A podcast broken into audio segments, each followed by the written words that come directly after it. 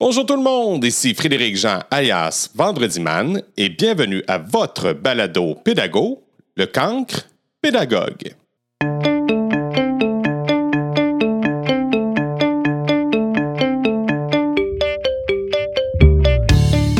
Autant vous dire pour cet épisode, ma collaboratrice Julie m'a mis dans un déséquilibre. N'étant pas à l'aise de discuter de sexualité, Julie a eu l'idée de me mettre en lien avec Sandra Leguerne pour nous parler du polyamour. Je dois vous dire que j'avais déjà quelques préjugés, mais suite à l'écoute de son témoignage, eh bien, ça me fait comprendre une autre dimension de l'amour. Est-ce que ça me donne envie d'explorer cette nouvelle dimension? Pas du tout. Mais le fait qu'il existe d'autres vérités que la mienne me fait grandir énormément. C'est avec bonheur que je m'entretiens avec une éducatrice de la France qui nous parle d'un sujet encore très controversé, un amour partagé. Bonne écoute!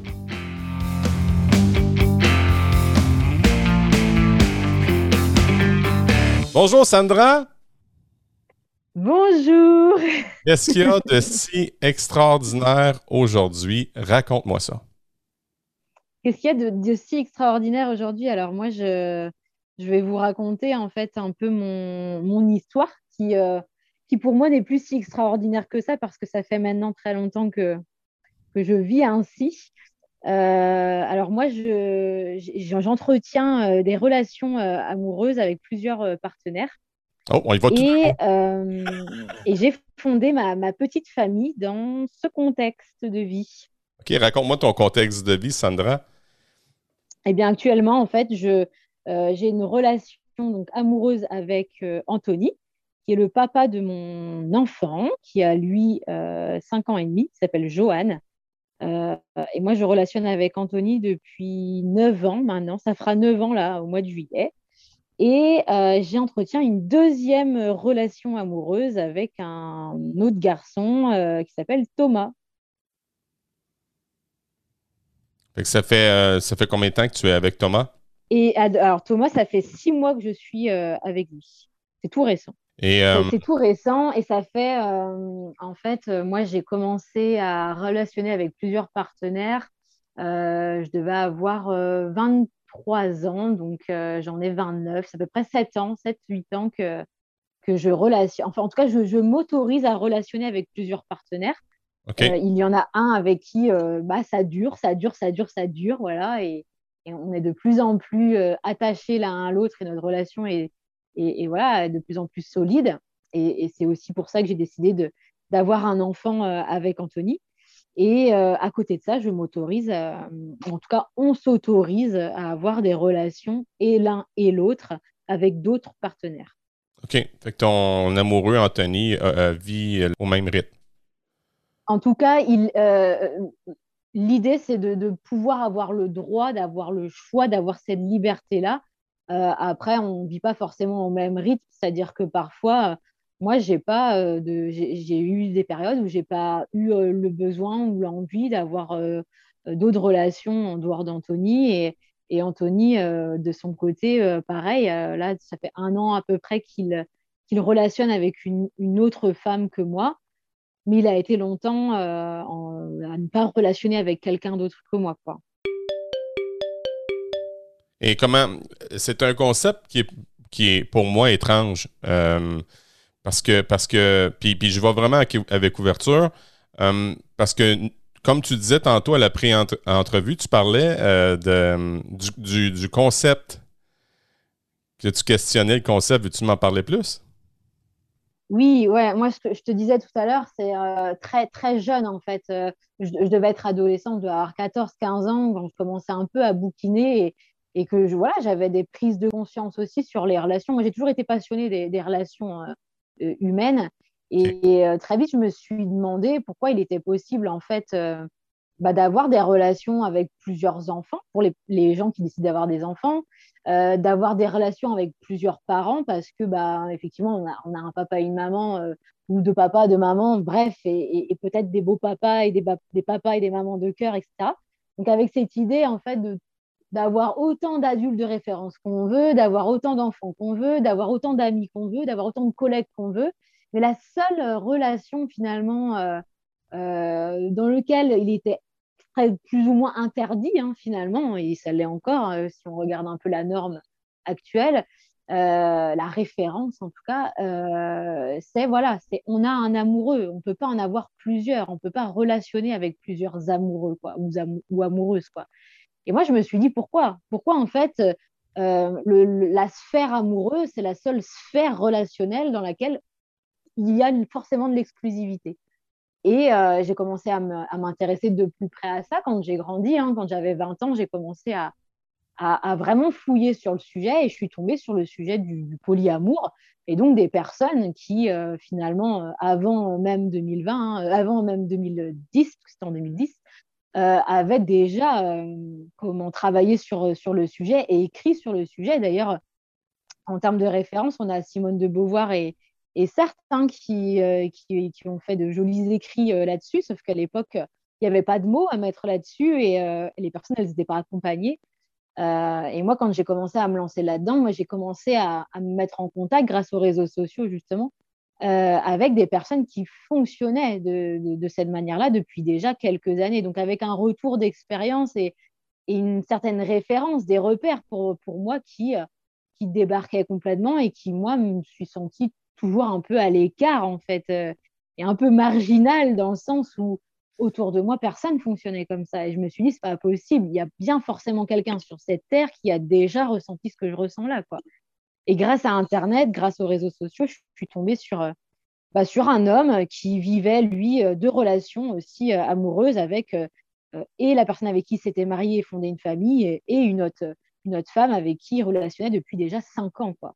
Et là, je me suis dit, waouh, cinq ans pour une deuxième relation, c'est quelque chose qui fonctionne vraiment. Et, en plus de ça, il y, a eu, il y a eu des enfants qui sont nés dans ce contexte-là. Moi, ça m'intéressait beaucoup parce que autant je m'étais dit, bon, de toute façon, c'est possible et euh, euh, et il y en a beaucoup qui le vivent, ça c'est certain. Maintenant, est-ce qu'on peut fonder sa famille dans ce, contexte? Moi, c'était un peu la, réticence que j'avais et j'étais un peu sceptique, quoi. Parce que euh, bah, moi, je suis quelqu'un qui travaille dans la protection de l'enfance depuis très longtemps. Je, je suis éducatrice spécialisée. Donc, le développement de l'enfant, etc. Bien, moi aussi, j'ai été j'ai été éduquée à une certaine forme de développement de l'enfant. Euh, et, voilà, moi, j'ai toujours eu un peu euh, comme idéal de l'enfant qui est élevé par, euh, par deux parents. Et voilà, si maman, elle a d'autres amoureux, mais oh là là, qu'est-ce qui va se passer au niveau du développement de l'enfant L'instabilité, l'insécurité. bah ouais, bah ouais, ouais, non. Et en fait, j'ai appris à déconstruire tout ça et à me dire qu'en fait, les enfants, quand ils ont de l'amour autour d'eux, euh, eh bien, ils s'épanouissent beaucoup, beaucoup, beaucoup. Quoi. c'est ce qu'on leur propose dans ce contexte de vie, beaucoup d'amour. Ah oui, c'est vrai. Bon, tu vois, pour moi, c'est totalement étranger. J'ai déjà entendu parler du polyamour euh, dans une émission de télévision alors que j'étais adolescent. Euh, c'était une émission avec une animatrice qui, est aujourd'hui ministre des Aînés, Marguerite Blais. Puis euh, j'avais trouvé ça curieux, cette, nouvelle norme, parce que de mon éducation, l'éducation judéo-chrétienne, pour pas le nommer, ben c'est un homme et une femme, hein? puis ça termine là. Fait que quand tu te maries, tu te maries pour le meilleur et pour le pire. Puis euh, après ça, ben là, là, si on recule, mettons, disons, il y a 60, 60 ans, les, les divorces, c'était pas une pratique commune non plus. En tout cas, chez nous, au Québec, c'était pas une, pratique courante. Et maintenant, aujourd'hui, oh là là, si je regarde les statistiques euh, au Québec, chez nous, dans mon, euh, dans mon coin, dans mon coin de pays, en, sixième année, il y a plus de la moitié des parents qui sont déjà divorcés. Mmh, mmh, mmh. On voit. C'est important parce que finalement, ça, ça a été aussi, ça a fait partie de mes recherches, de me dire pourquoi les couples aujourd'hui divorcent? Pourquoi euh, les familles s'éclatent comme ça? Qu'est-ce qui se passe? Qu'est-ce qui va pas en fait? Qu'est-ce qui tenait avant qui tient plus? Ou qu'est-ce qui a changé, etc. Et, moi, je me suis dit, euh, voilà, c'est quoi mon rêve? Mon rêve, c'est d'avoir un enfant qui euh, a la possibilité d'avoir ses parents en lien toute sa vie, quoi. C'est-à-dire lié, quoi. Moi, la famille, c'est une valeur très importante pour moi. Je, j'ai euh, voilà, les repas chez papa, maman, etc. C'est quelque chose qu'on tient. J'ai deux sœurs et c'est très souvent qu'on se fait des repas de famille, on est très soudés. Et je voulais la même chose pour mon enfant ou mes enfants, si un jour j'en ai d'autres.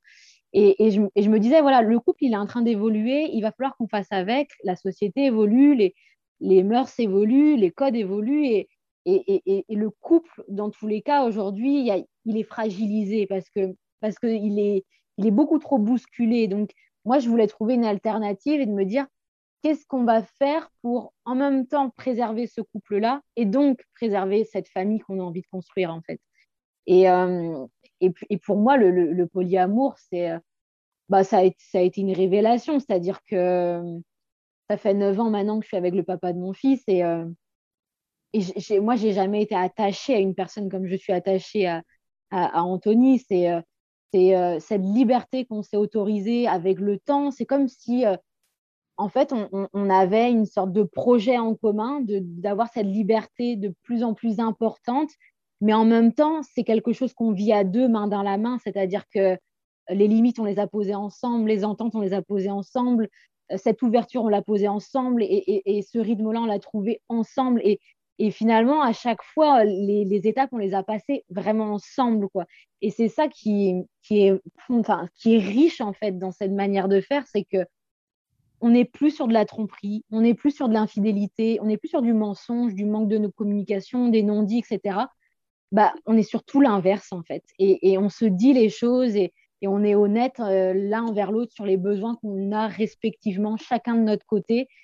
Et en fait, on est, on est clair avec le fait qu'on est deux humains différents et c'est pas parce qu'on est un couple bah, que hum, on doit tout faire ensemble et qu'on a exactement les mêmes besoins au même moment, dans nos mêmes périodes de vie, etc. etc. Quoi. Moi, je me posais la question, tu as, mentionné quelque chose, je ne sais pas si, ça va te gêner.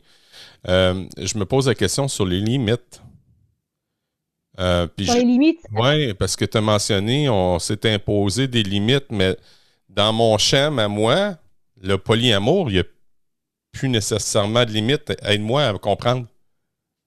Alors, en fait, euh, déjà pour moi, un polyamoureux égale un contrat, enfin un couple de, de, voilà, de, qui vit en polyamorie égale un contrat. Et c'est-à-dire que moi, j'ai commencé euh, quand, euh, quand j'ai rencontré Anto, on était en exclusivité, en monogamie, hein, comme on, connaît, hein, le couple plus ou moins lambda. On n'a pas mis très longtemps à ouvrir notre couple, mais dans un premier temps, on était plutôt un couple qui ouvrait, euh, qui s'ouvrait en tout cas euh, à, la possibilité de pouvoir séduire ailleurs, de pouvoir euh, tchatcher ailleurs, de pouvoir, enfin voilà, de passer des moments de complicité ailleurs, etc. Puis ça s'est ouvert à une ouverture plutôt sexuelle, puis ça s'est ouvert à une ouverture plutôt sentimentale, affectueuse, tendre, tendre en fait. Et ensuite est venu le palier genre maintenant s'autorise officiellement à se dire je suis en couple avec une deuxième personne. Mais les choses, elles se sont faites étape par étape. Et du coup, qui dit étape par étape dit en fait des ententes, puis des limites qui ont changé avec le temps. C'est-à-dire que moi, au tout début, euh, quand on a commencé à ouvrir ce couple monogame exclusif, au début, les limites, elles étaient claires. Euh, on n'a pas le droit de relationner sexuellement ailleurs. Et puis après, finalement, ces limites-là, elles ont bougé. Finalement, on a le droit d'avoir des rapports sexuellement ailleurs, mais euh, je ne veux pas que tu ailles dormir avec un autre homme. Et puis petit à petit, ça c'est pareil, ça, ça a décoincé et, les limites ont changé, etc.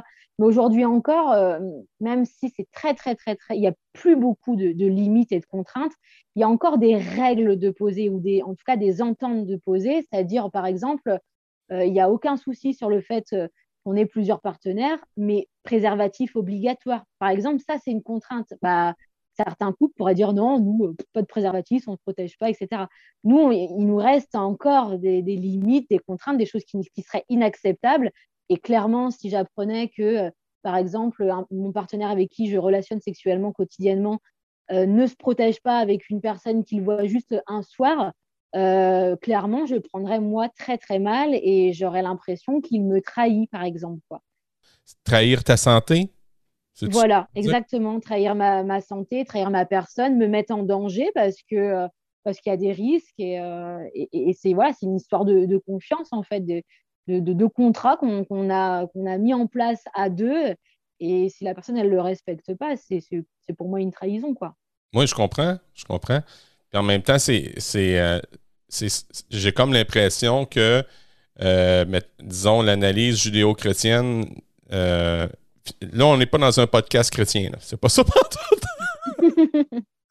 Mais l'analyse judéo-chrétienne, dans le fond, qui disait peut-être la monogamie était peut-être une solution à ne pas avoir de maladie, est-ce que ça serait ça? honnêtement, si je regarde un peu autour de moi et que je regarde et que j'observe, je ne sais pas si on peut parler euh, voilà, de, de, mon entourage qui se dit monogame, exclusif, et, et, que je vois pour beaucoup euh, qu'ils euh, trompent leur conjoint ou leur conjointe, je me dis, je suis pas sûre que la monogamie aujourd'hui soit ah. extrêmement un moyen sûr, on va dire, de se protéger des maladies sexuelles. Après, on peut se tromper en se protégeant, hein, bien entendu, mais. Ben oui, ben oui. Tout à fait. Mais, euh, mais aujourd'hui, je crois que, et que ce soit finalement euh, mon entourage qui, qui, voilà, qui est en couple ou mes, mes copains, copines célibataires, aujourd'hui, euh, la prévention et la santé sexuelle, bon, c'est quelque chose qui, appartient à chacun, hein, mais mais, mais moi, je vois bien les prises de risques autour de moi. Quoi. Je, crois même que finalement, dans, dans, ce contexte dans lequel nous, on évolue euh, en polyamorie, pour le coup, bah, j'ai l'impression qu'il y a encore plus de conditions à ce niveau-là euh, pour se protéger.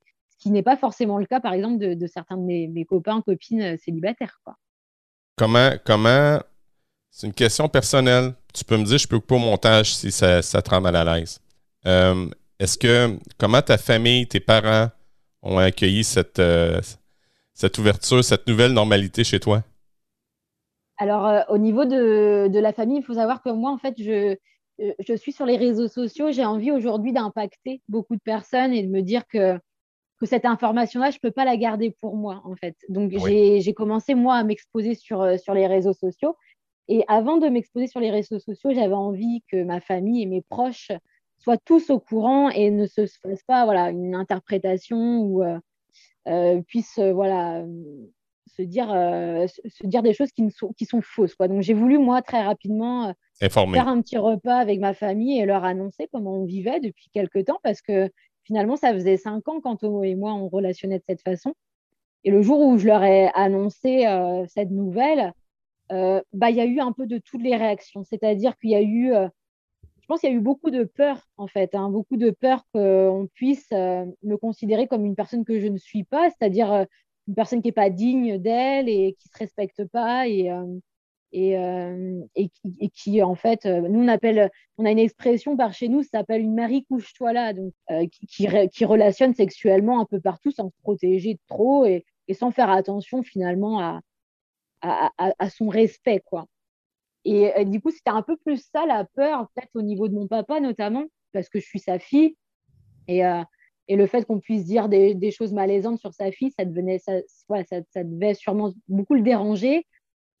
Mais après, j'ai été surprise en, soi parce que autant les premiers jours, les premières semaines, les premiers mois, ils ont été très euh, réticents et très touchés. Ils ne voulaient pas en parler c'est toujours des sujets, c'est toujours un sujet épineux. Hein. C'est toujours un sujet un peu compliqué parce que c'est tellement peu connu encore aujourd'hui, donc euh, forcément euh, c'est très très très compliqué.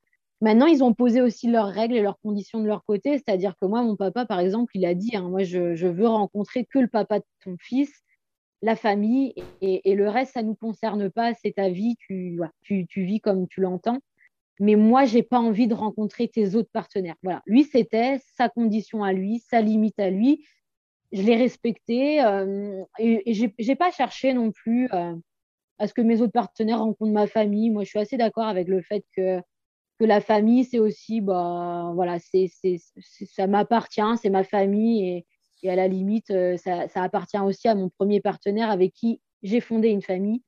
Mais après, le, le reste de. Enfin, voilà, mes autres partenaires, j'ai pas forcément non plus envie de les impliquer euh, euh, finalement dans, dans, dans, ma famille, quoi.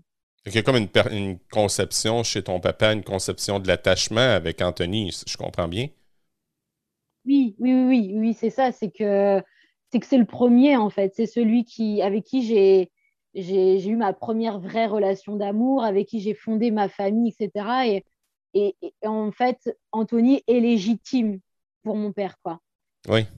Mais ça reste sa perception à lui, c'est-à-dire que c'est pas la mienne. Exactement. moi, tous mes partenaires sont, autant, enfin, sont aussi légitimes les uns que les autres, mais voilà. Je ne peux ah pas le forcer aujourd'hui à, à se positionner d'une autre manière, quoi.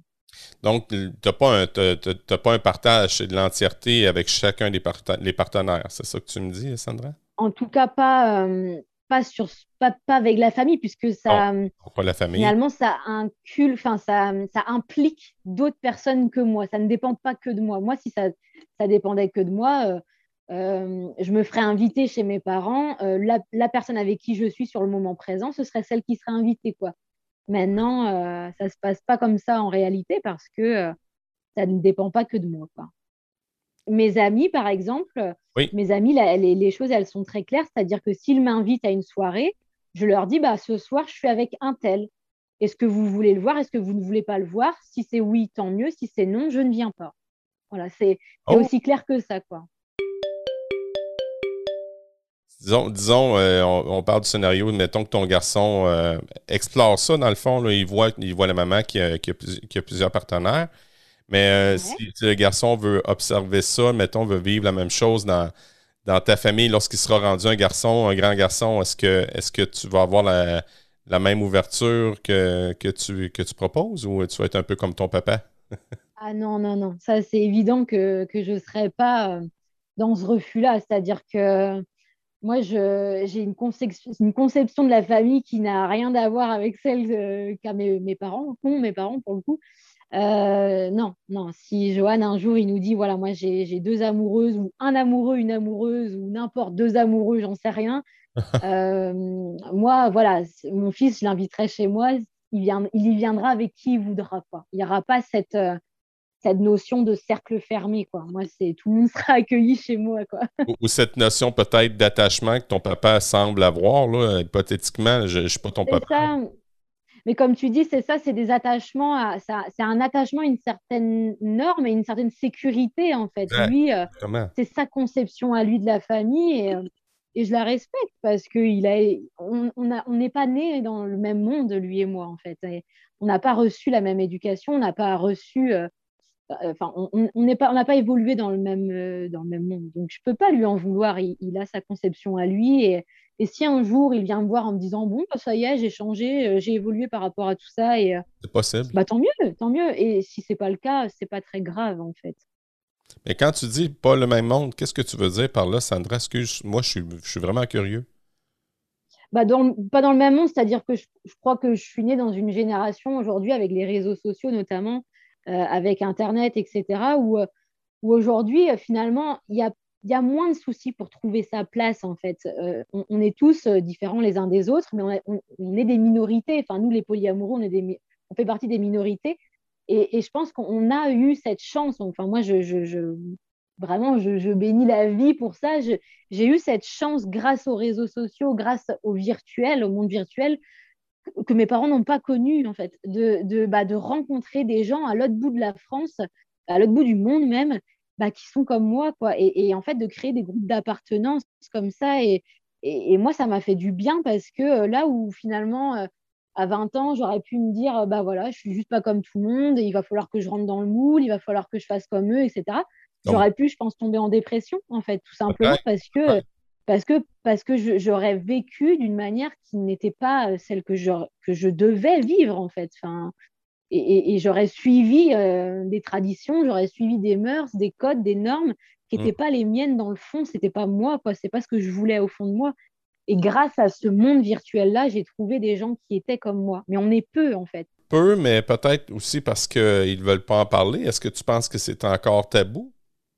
C'est possible. Moi, je, depuis que j'ai ouvert euh, le sujet, le débat, et euh, en tout cas, depuis que j'apporte l'information sur les réseaux sociaux, moi, de, voilà, de ma petite place à moi, avec euh, mon petit compte Instagram, eh bien, il y a de plus en plus de personnes qui s'abonnent et qui viennent me voir en privé et qui me disent ça me parle tout ça. Oh. ça fait 10 ans que je ressens ça et ça fait 20 ans que je ressens ça. Et en fait, c'est présent dans, dans, beaucoup plus de. Enfin, chez beaucoup d'entre nous, sauf que, en fait, pour moi, euh, c'est clair, hein, dans ma tête, c'est clair, le polyamour, il est fait pour tout le monde. C'est juste qu'on n'en a pas forcément tous besoin. C'est un peu comme, euh, moi j'adore faire cette comparaison-là, mais euh, il y a par exemple une comparaison, moi, que je fais souvent entre le monde du travail, le monde du salariat et de l'entrepreneur, et le couple exclusif et le couple non exclusif. C'est-à-dire qu'il y a des gens, toute leur vie, vont être très bien dans un, sur un statut de salarié, etc. Ils vont être sécurisés avec une sécurité financière et un salaire qui va tomber tous les mois, etc. Et puis, il y en a d'autres, ils vont avoir envie de prendre leur envol, de tester, d'être plus libre, d'être patron de leur propre business, etc. Et ben, c'est pareil en amour, en fait. Le couple exclusif monogame, pour moi, il, correspond à beaucoup d'entre nous. Et, finalement, un jour, on se dit, mais non, en fait, ça me correspond peut-être plus, j'aspire à autre chose, j'ai besoin de plus de liberté, j'ai besoin d'être justement plus patron de mon truc et, de, peut-être de travailler sur ma sécurité affective, parce que pour moi, le, le couple, finalement, euh, euh, vient, répondre à un besoin de sécurité affective, en fait. C'est ça pour moi, le couple. Le couple, ça, vient, euh, ça vient répondre à un certain besoin quoi, de, d'affection, de, tendresse, de sécurité. Peut-être qu'on n'est pas capable de s'apporter tout seul, etc. Et finalement, quand on prend conscience que bah, finalement, on n'a plus besoin du couple, on n'y a plus besoin, en fait, il n'y a plus besoin de cette structure-là qu'on peut euh, vivre l'amour, l'affection, la tendresse, la sexualité dans un autre cadre, eh bien, euh, finalement, on, passe sur, un, autre, univers. Je ne sais pas comment dire ça, mais... Euh, non, non, c'est C'est un peu la même expérience, Sandra, que j'ai vécue avec, avec Raphaël, il est non-binaire, donc il n'appartient pas, il se sent pas exclusif aux hommes ni aux femmes. puis là, il y a une certaine ouverture qui est en train de se faire dans son école de plus en plus parce qu'il, vu, qu'il se considère en ce moment plus comme un garçon, moins comme une fille, euh, il ne veut pas nécessairement non plus aller aux toilettes des hommes ni aux toilettes des femmes. Donc, ce, qui est, ce qui est vraiment intéressant, c'est que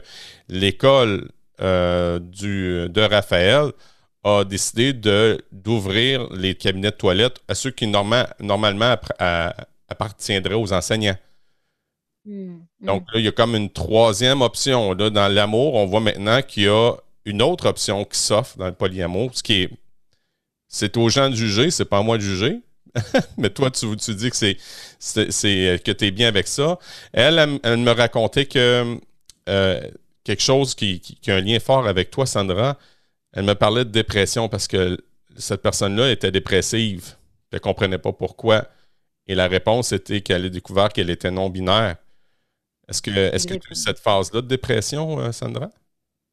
Alors moi, je n'ai pas eu cette phase-là de dépression parce que euh, j'ai eu, je pense, cette euh, volonté à, me dire, c'est pas moi en fait qui va me mettre de côté, euh, c'est pas moi qui va euh, comment euh, m'acharner sur moi-même en fait. Je me suis dit non, non, non. Il y a forcément d'autres personnes qui sont comme moi et je vois pas pourquoi c'est moi qui devrais me mettre à l'écart et qui devrait me sentir bah, différente et montrer du doigt, etc. Et je me suis dit non, il y, en a forcément d'autres quoi. Et à plusieurs, on, est plus fort en fait. On se ah sent plus soutenu. Euh, et, et, moi, j'ai eu en tout cas cette volonté et ce courage. Et, et je pense que euh, mes parents m'ont élevé aussi et m'ont euh, éduqué à, toujours, voilà, à, jamais baisser les bras et à, toujours se dire, voilà, si s'il y a quelque chose qui ne va pas, tu trouves des solutions et, et tombe pas dans quelque chose de l'ordre de la victimisation où c'est pas juste, j'ai pas ma place et, euh, on m'aime pas et nanani, nanana. Non, en fait, euh, si, si, si ça rentre pas, si ça va pas dans ton sens, si, si tu trouves pas le, truc qui te convient, va chercher ailleurs, va trouver des solutions ailleurs. Il y a toujours, euh, il y a toujours une solution. Il y a toujours une solution. Et moi, j'ai été élevée dans, dans cet état d'esprit-là. Alors, alors, pour le coup, peut-être que ça, ça a agacé mes parents parce qu'ils auraient peut-être préféré pour le coup que, qu'elle que elle, n'aille pas forcément fouiller, la Sandra, tu vois. Alors, alors ils auraient peut-être préféré que, que je rentre finalement un peu dans les cases et que j'abandonne un peu mon idée de. Ben, ben, en fait, en fait euh, tu as, exécuté exactement ce qu'ils t'ont montré dans leur éducation. Ben oui, c'est ça, c'est ça. et du coup, grâce à eux, euh, merci papa, maman, euh, vous m'avez donné tous les outils pour aller chercher mes réponses ailleurs, puisque je ne les trouvais pas chez, chez vous et dans mon entourage et dans mon environnement. Donc, j'ai été les chercher ailleurs et je suis tombée sur, sur des personnes qui qui ont été des, super références pour moi euh, à l'âge de 20 ans. Quoi. J'étais toute jeune encore à, ce moment-là. Quoi. C'est intéressant que tu sois une éducatrice spécialisée. Euh, parce que, parce que je, vais aller chercher un peu le camp pédagogue, dans le fond, le côté éducation là-dedans. Euh, à ton travail, comment, comment on accueille ça, le polyamour? Ah, bah alors ça, c'est très intéressant que tu en parles parce que euh, euh, moi, si tu veux, euh, voilà, le côté privé de base, moi, je suis, je suis éducatrice spécialisée. normalement, ma vie privée n'a pas d'interférence, il n'y a, pas de conséquences sur mon travail puisque voilà, chacun a sa vie privée, on n'en parle pas et, et si on en parle, ça nous concerne nous, mais ça n'a rien à voir en fait, il n'est pas censé avoir de conséquences au travail. Le problème, c'est que moi, j'ai fait euh, donc éducatrice spécialisée. J'ai monté ma petite entreprise en fait en tant qu'éducatrice spécialisée. Je me suis lancée à mon compte il y a maintenant trois ans. Oh, bravo. Et enfin, il y a deux ans. Et en fait, euh, je faisais de l'accueil de jeunes chez moi. Donc, à partir de ce moment-là, mon intimité est touchée. J'expose mon intimité ben oui, euh, vis-à-vis de, de, mon travail, quoi.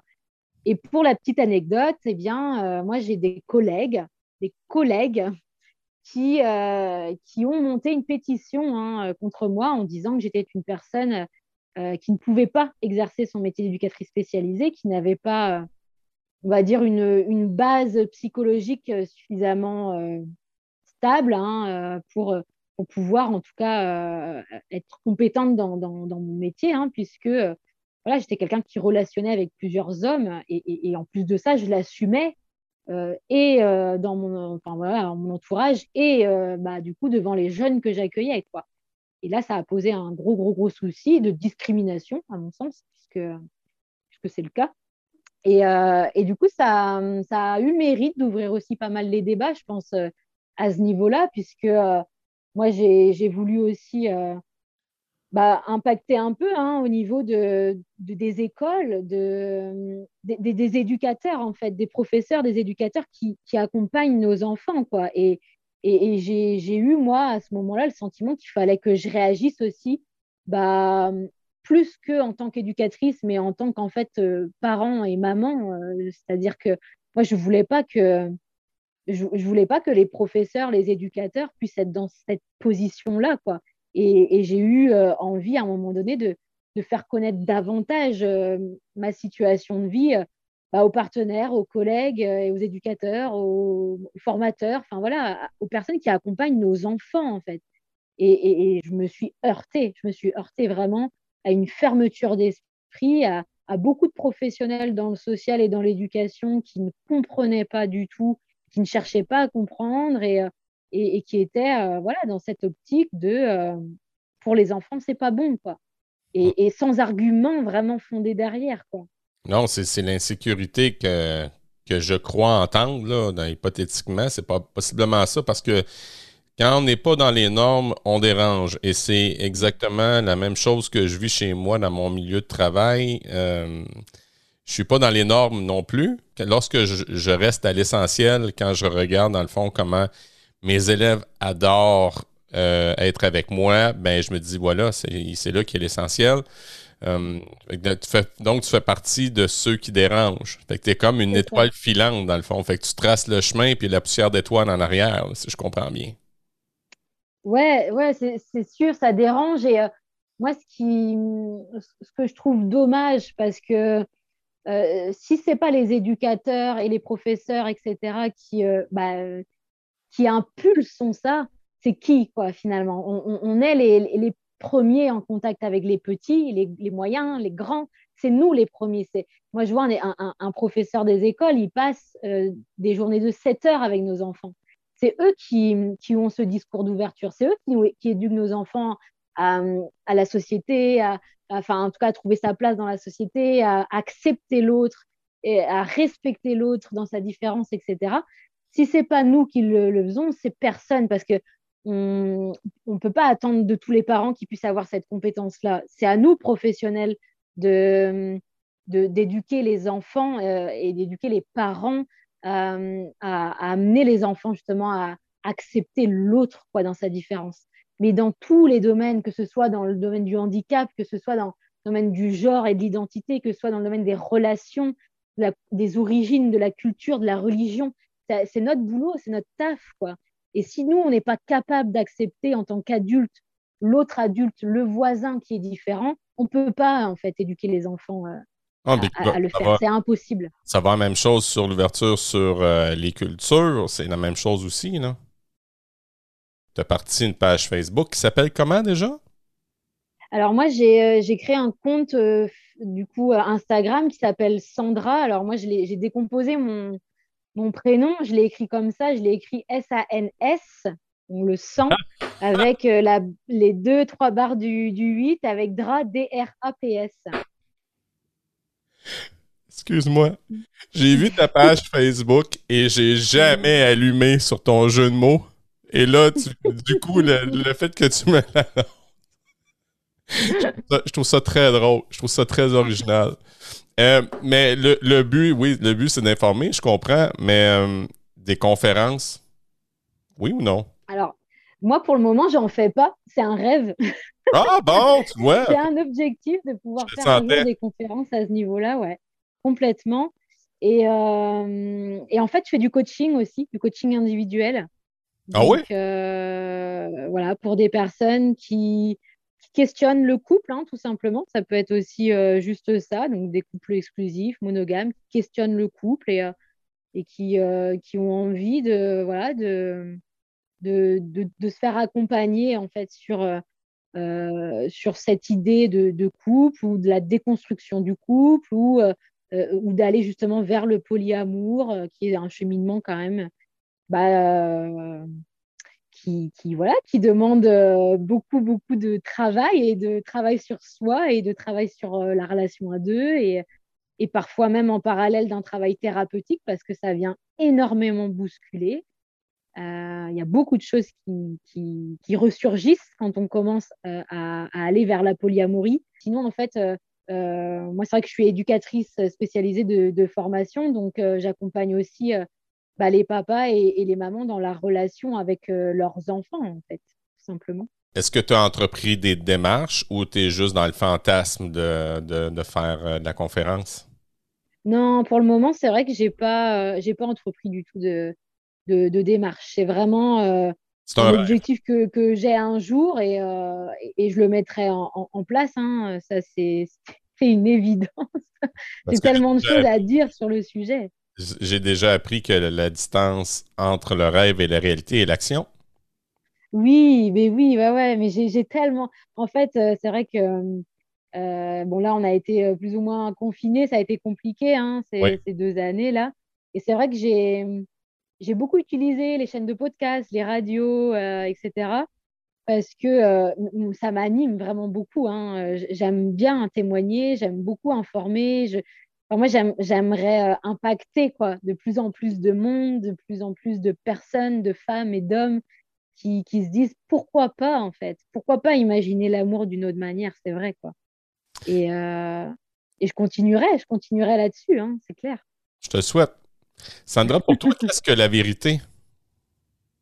Qu'est-ce que la vérité?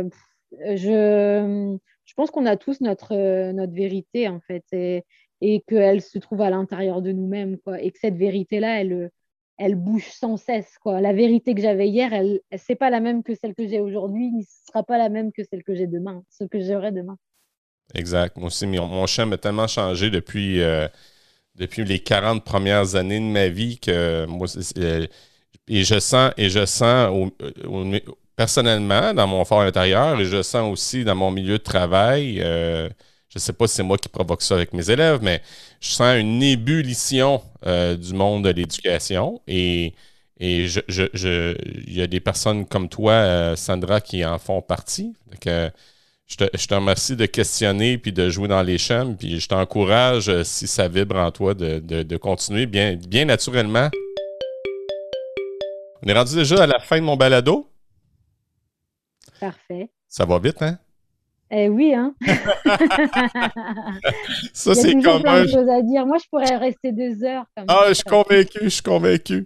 Euh, mais je suis à la dernière partie de mon balado, en fait, qui sont mes questions en rafale. Tu peux y aller concise ou tu peux y aller vraiment avec euh, déblatérer sur euh, si ça t'inspire, il n'y a aucun problème. Comme je dis à tous les balados, moi, j'ai une planche de surf et je vais surfer sur ta vague. La première question pour toi, Sandra, l'éducation, c'est? Pour moi, l'éducation, c'est quoi? Alors, c'est euh, euh, d'amener, euh, enfin, c'est d'amener, c'est de pouvoir être là en béquille d'une personne, en fait, et notamment nos enfants. Parce que moi, l'éducation, ça, forcément, c'est aux enfants que je pense. C'est de pouvoir leur dire voilà, voilà moi ce que je te propose.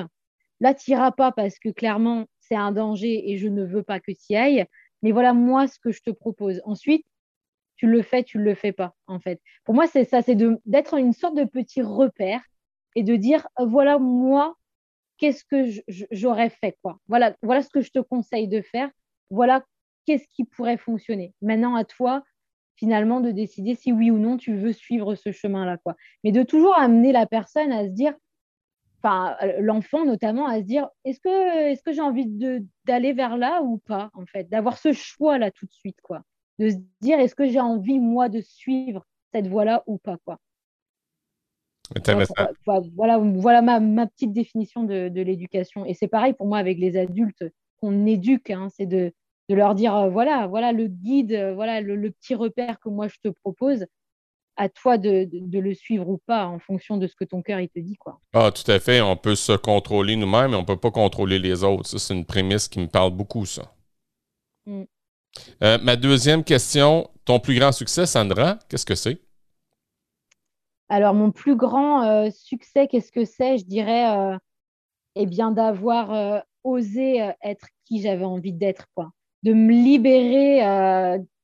mon plus grand succès à l'heure actuelle, c'est d'avoir réussi à me libérer de ce costume que, qui n'était pas le mien, quoi. Et qu'on m'a habillé avec ce costume pendant des années et j'en remercie les personnes qui m'ont éduquée, qui m'ont élevée parce qu'il fallait bien m'habiller, en fait, hein, tout simplement. Mmh, mmh. Voilà, ils m'ont pas laissé à poil. Et, maintenant, bah, maintenant, je suis grande et j'ai réussi à me libérer de ce costume-là et de, et de m'acheter mon propre costume à moi, quoi, de me le créer. Et ça, c'est pour moi, c'est ma plus grande fierté aujourd'hui. Es-tu euh, totalement libre, euh, Sandra? Je ne suis pas complètement libre et je le serai, je pense, jamais. En fait, pour moi, la liberté, c'est quelque chose qui s'acquiert toujours plus chaque jour, chaque jour, chaque jour. Et je pense que je pourrais dire que je suis complètement libre d'être moi-même le jour où, en fait, je mourrai. Quoi. c'est pas bête. C'est pas bête. Euh, j'ai ma, prochaine question, ton plus grand apprentissage? Mon plus grand apprentissage, mes plus grands apprentissages, je les fais avec mon fils. Euh, il m'aide à me reconnecter avec euh, mon enfant, l'enfant que j'ai été, quoi.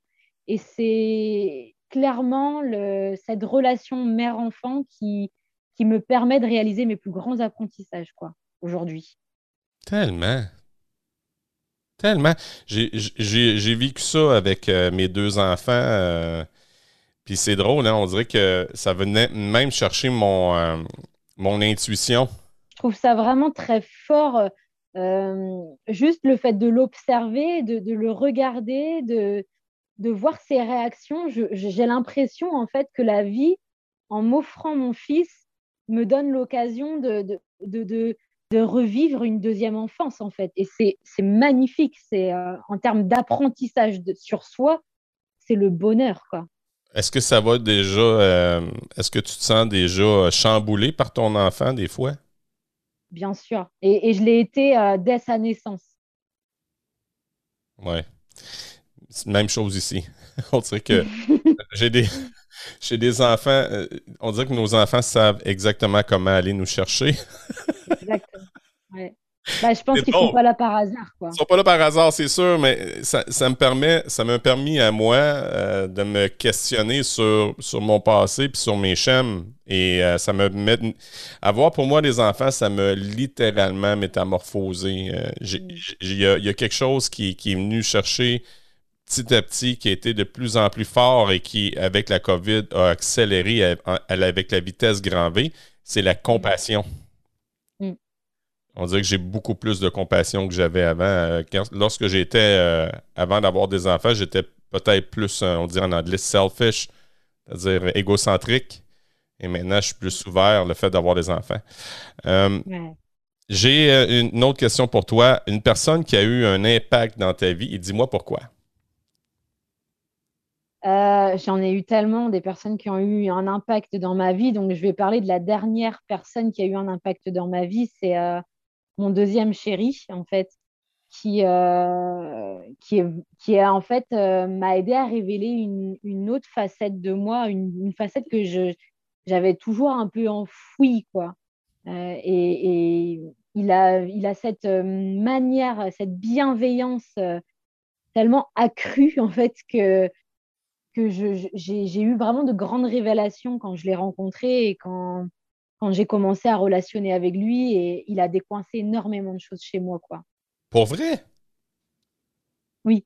Et comment, et comment ton Anthony vit avec ça? C'est intéressant ce que tu viens de me dire. Anthony, il a, il a, eu un autre impact dans ma vie, en fait. C'est, ils, sont complémentaires à leur façon, c'est-à-dire que la femme que j'étais quand Anthony m'a rencontrée ne ressemblait en rien à, la, femme que, que Thomas a rencontrée il y a, il y a six mois.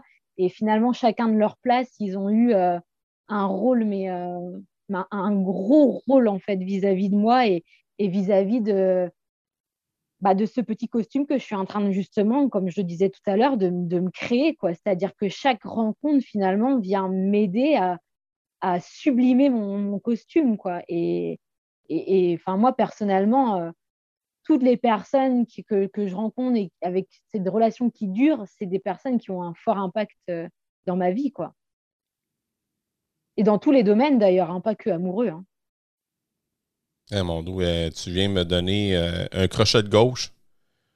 Je ne m'attendais pas à ça. Euh, tu connais, tu connais l'expression le southpaw? Je ne connais pas cette expression. en fait, en fait c'est une expression de boxeur. Les boxeurs ont peur des, euh, des, adversaires gauchers. On appelle ça les southpaws. Hmm. ils, sont habitués à recevoir des crochets de droite, mais ils ne sont pas habitués d'avoir des crochets de gauche. Ah. Et là, c'est mon moment southpaw. South D'accord. Ouais. Euh, ma prochaine question, es-tu une lectrice? Est-ce que tu lis des livres, Sandra? Est-ce que je lis des livres? Euh, j'aime beaucoup lire, ouais. Et en ce moment, je lis un livre qui s'appelle Compersion. Comment? Compersion. Compersion, c'est le contraire de jalousie.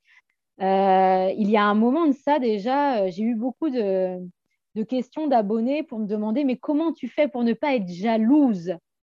Et en fait, j'ai eu envie de répondre mais comment je fais pour euh, en fait, et, c'est là que je me suis dit, mince, je ne connais pas le, contraire de jaloux, parce que souvent on me demandait, mais comment tu fais pour être plus patiente?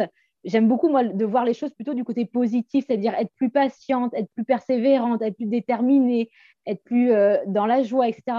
Mais alors, du coup, être moins jaloux, je me disais, mais non, il faut qu'il y ait un pareil, il faut qu'il y ait un côté positif. Et, du coup, en fait, le, contraire de, de jalouse, c'est être compersive. Maintenant, je, je, veux être plus compersive, c'est-à-dire que moi, le polyamour, euh, je, suis quelqu'un de pas jalouse de base, mais alors le polyamour a déclenché chez moi des sentiments de jalousie que je n'avais jamais connus auparavant.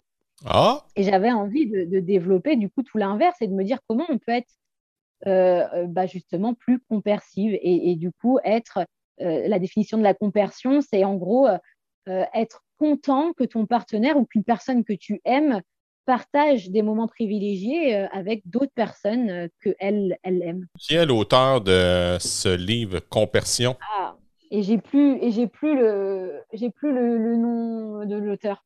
Peut-être que je vais faire une recherche là. Transcender la jalousie dans le polyamour, est-ce que c'est bien ça? Exactement. OK, je vais voir, il est sur Amazon. Hypatia from Space. Je sais même pas d'où elle vient, cette auteure d'ailleurs. Ben, c'est, c'est, peut-être un nom d'emprunt, un peu. Euh. C'est possible. Alors ça, c'est un livre peur. Après, mon, livre chouchou du moment, et je lui, j'arrête pas de lui faire de la pub, donc j'espère qu'à un moment, il va me faire un pourcentage, parce que je, lui fais de la pub dans tous les podcasts que je passe. Mais c'est vraiment un, un, livre chouchou qui est très, très, très abordable. Il y en a beaucoup qui l'ont acheté de mes abonnés et qui m'ont fait un retour positif sur ce livre-là. C'est euh, euh, comment déconstruire le couple ou en finir avec, en finir avec le couple. C'est ça le titre du livre, c'est En finir avec le couple de Stéphane Rose. Et en fait, c'est un livre qui est, euh, qui, est, en mode humour, en fait. Euh, et, c'est ça qui m'a beaucoup plu. C'est un, super chouette livre de, chevet qui, qui, est franchement, il est, il, est, accessible à tout le monde. Quoi. Il y a hmm. des petites anecdotes. Euh, Stéphane Rose, c'est quelqu'un qui a été en couple pendant longtemps et qui a décidé de ne plus être en couple, en fait. Mais lui, ça l'intéresse pas d'être polyamoureux, d'être machin, d'être si. Il veut pas rentrer dans des cases. Mais euh, ce qui l'a intéressé, c'est cette déconstruction de ce système-là là, qui, nous rassure tant. Et du coup, il le, il le déconstruit en mode, euh, en mode très humoristique. Quoi. Et ça m'a fait vraiment beaucoup rire. Quoi. Ça fait du bien aussi, ça dédramatise peut-être? Oui, complètement. Euh, quand tu étais jeune, Sandra, Sandra, comme tu dis, ta matière préférée, c'était quoi à l'école? Euh, alors, ma matière préférée, euh, j'en avais pas, en fait. J'étais quelqu'un, j'étais une, petite fille qui était, qui était très scolaire. Elle faisait ce qu'on lui disait de faire, quoi. Mais moi, ce que je préférais, c'était aller à la bibliothèque. Hmm. Voilà. C'est bien. Il n'y a pas de mauvaise réponse, comme je disais. à l'époque où tu étais élève et étudiante, dis-moi, est-ce que tu as déjà été considéré ou on te considérait ou tu te considérais comme une élève cancre, c'est-à-dire une élève paresseuse, une mauvaise élève, ou encore une flèche, c'est-à-dire une élève brillante et intelligente? Euh, j'étais ni l'un ni l'autre, en fait. encore une fois, j'avais l'impression de faire partie un peu des murs, quoi. J'étais là sans être là. J'ai pas beaucoup de souvenirs. Euh, je sais que j'étais vraiment très compétitrice et euh, pour moi, c'était important d'avoir des bonnes notes. C'était sûrement plus par rapport au lien que j'avais avec mes parents, notamment mon père, en fait, hein, sur, sur le fait que voilà, il fallait ramener des bonnes notes à la maison et c'était sa façon à, à moi d'avoir sa reconnaissance, etc. Mais en, soi, à l'école même, j'ai pas l'impression d'avoir eu vraiment un rôle fondamental, d'avoir eu un statut. Non, en fait, euh, je faisais partie de la classe, mais euh, bon, je sais pas s'il y, a beaucoup de mes professeurs qui se rappellent de moi, ou alors ils doivent se rappeler de moi parce que j'étais euh, j'étais celle qui, disait jamais rien, quoi. Mais j'écoutais énormément, j'observais beaucoup, beaucoup, beaucoup, quoi. merci énormément de ta présence. C'était c'était très intéressant, vraiment intéressant. Est-ce que je suis polyamoureux après ta rencontre? Je te dirais possiblement que non. je dis toujours possiblement parce que pas, ça m'a vraiment joué dans mes chaînes. Puis, euh, est-ce qu'on, euh, si euh, l'occasion se répète, on garde contact et on continue l'aventure? Il n'y a pas de souci, ce sera avec grand plaisir. C'est ce qui met un terme à cet épisode du Cancre Pédagogue. La semaine prochaine, je m'entretiens avec Marie-Claude Lebel, une enseignante qui est de retour de Chine, qui nous parle de son expérience vécue avant la pandémie et qui nous explique aussi les chemins qu'elle a parcourus là-bas, celui d'enseignante et de musicienne. Un grand merci à mon frère Bob pour la mélodie que vous entendez présentement et un merci spécial à Pearson RP. Sans eux, il n'y aurait pas de cancre pédagogue. Et surtout, un merci spécial à Julie et Yannick, mes deux collaborateurs, qui rendent ma vie hmm, un petit peu plus facile. Et encore une fois, j'ai envie de vous dire, Hey guys, think love. Salut tout le monde, à bientôt. Ciao!